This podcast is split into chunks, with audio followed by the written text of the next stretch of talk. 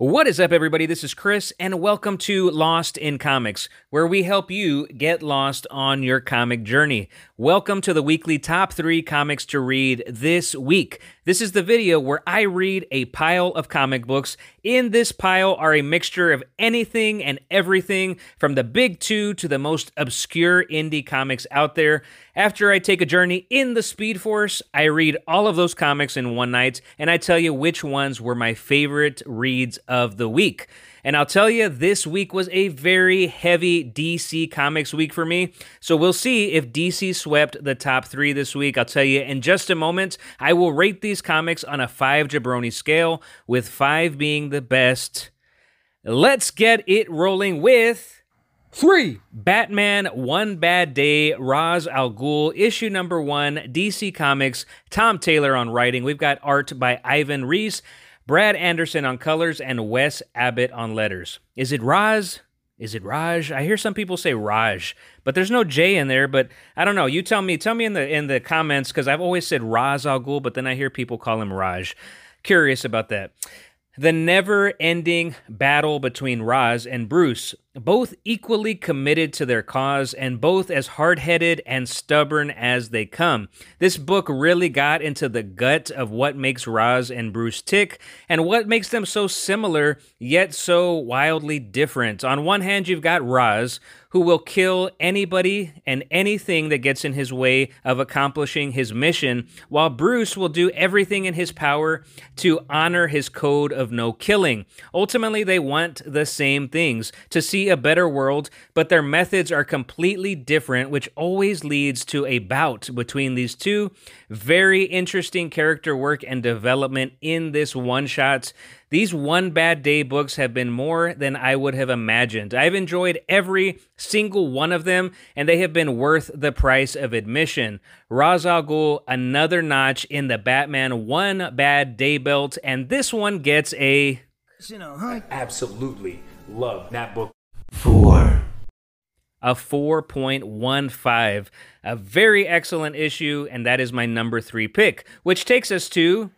Two. Nightwing, issue number 102. DC Comics again. I told you it was a heavy DC week. We've got Tom Taylor on writing again. Well, Tom Taylor on writing, uh, Travis Moore on art, Adriano Lucas on colors, and Wes Abbott again on letters. Got some of the same creative teams at number three and number two this week. But this issue was more of what I was expecting uh, when Nightwing transitioned from issue number 100 to 101. This was all about the Titans, and it had that classic Teen Titans feel. They're working together to protect the life of Blockbuster's daughter, Olivia. After seeking and capturing the grinning man, the Titans know who their next foe is, but will have to take a journey to hell to confront that foe. I think this issue did a great job of keeping the Nightwing story alive, keeping those threads going, but also setting the stage for the Titans book that's coming very soon. I have no issue seeing that team played out in the pages of Nightwing. Nightwing is still the primary focus and the obvious leader of that team, so it totally makes sense that it's in the pages of the Nightwing comic. I like where we're headed, and I really Really enjoy this book. It continues to be what it's been. I love seeing the Titans team together. Nightwing consistent and a wonderful comic. And this one gets a. You know, huh? Absolutely love that book. Four. A 4.2. Now, this next book is the first time this title has been pick of the week. And I'll tell you what it is here in just a moment. But before I do, I want to thank you for checking in to the top three video every single week. It's a video that I love doing, and it's a genuine expression of my love for the stories and the characters that we all know and love. I would greatly appreciate it if you would hit that like button. If you're here for the first time, welcome. And if you like what you see, please subscribe to Lost in Comics. Hit the bell for notifications so that you don't miss any content, comic loving content that comes out here at Lost in Comics. Those thumbs up, y'all, and those comments. They go a very long way for us as content creators. And if you would tell somebody that you know about Lost in Comics, share this video, I would be eternally grateful and I would truly appreciate that. Quick reminder tonight, Thursday, March the 23rd, 9 p.m. Eastern Standard Time, we are going live for a Lost in Comics live end of the month show. And next week, maybe, just maybe, we will have Michael Moreci, writer of Bar- Barbaric, on the show with us. Um, we've had to postpone that a couple of times, but next week is supposed to be the week. Next Thursday, uh, actually, that one's going to be 7 p.m. Eastern Standard Time. So look out for that. Now, here it is. It is time for the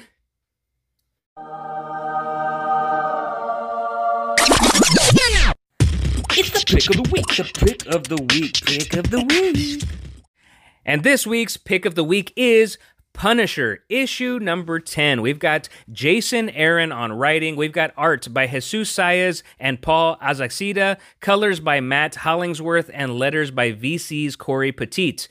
By far, my favorite issue of this Jason Aaron Punisher run. Issue 10 is narrated and told by Frank's wife Maria, whom, if you remember, was resurrected by the priestess of the hand. Maria is becoming more and more aware the longer that she continues to remain alive, and Maria wants nothing more than for Frank to be done with his job that keeps him away from her.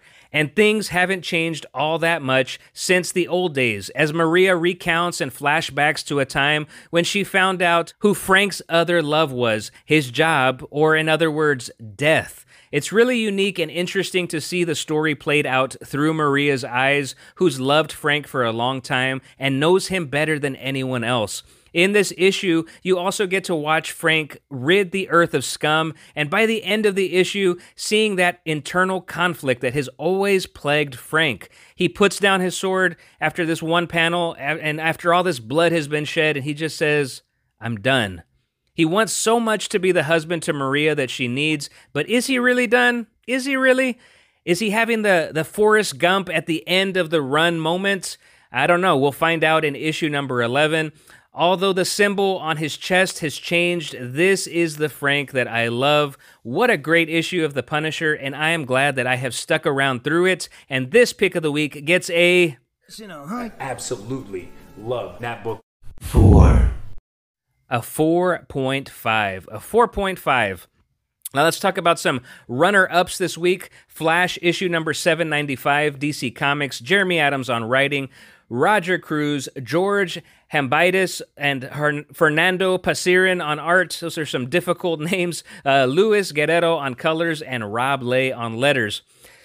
What else can I say about this run? How many times have I talked about The Flash on this channel? A ton of times. This is the penultimate issue to the One Minute War event that has graced the pages of the Flash comic. This event has been about the journey and it's been about character development. Flash characters that have never got their time of day, characters that have not really played a role in other Flash stories are getting their spotlight in this event. And that is what has not only made this event special, but the entire Jeremy Adams Flash run. It has he's done such a great job of of lifting up these characters, giving their moments to shine. He cares for the characters, and in turn, we reap the benefits of seeing those characters take the main stage. I can't wait to see how the event concludes, but I'm also a bit sad to know that Jeremy Adams Flash run is almost over with that ending he's going to give us in issue number 800. Next up, we've got Swamp Thing Green Hell issue number three. This is a DC Black Label comic. Jeff Lemire, friggin' Jeff Lemire, one of the best comic writers of all time. We've got Doug Mahnke on art, David Baron on colors, and Steve Wands on letters. This was the conclusion of a series that we waited over a year for. Was it worth the wait?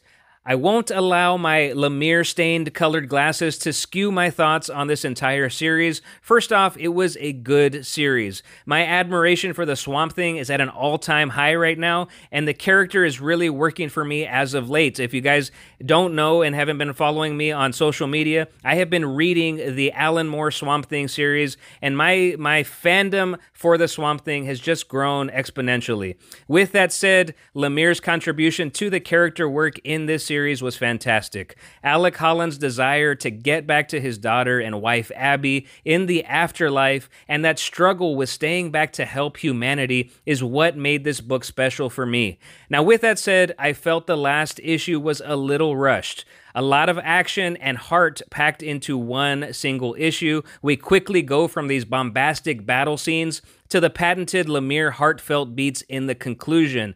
I think the series would have benefited from one more issue to allow to allow the entire story to breathe, but overall a solid series and I really enjoyed it a lot. Now let's talk about Batman Superman World's Finest issue number 13. Also DC Comics, Mark Waid on writing and Dan Mora on art.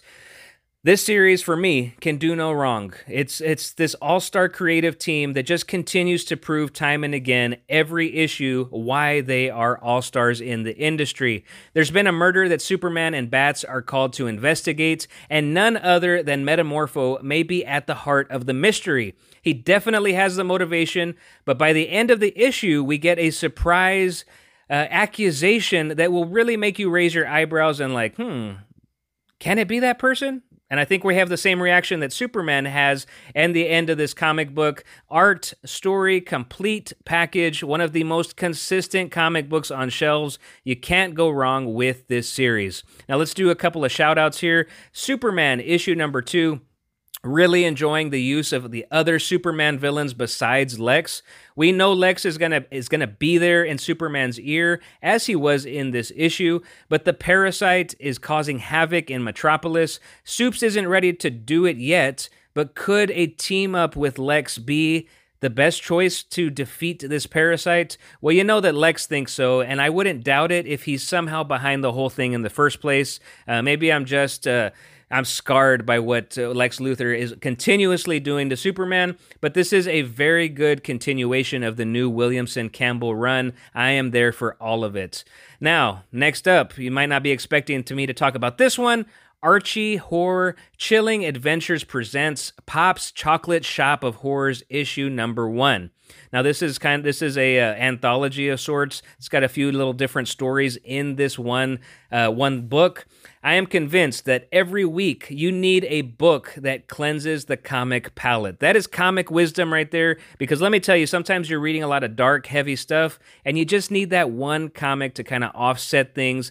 Like I said, either spice something up. Sometimes that can be a horror comic. Sometimes it can be a silly uh, slice of life type of comic. For me, this week, that was Pop Chocolate Shop.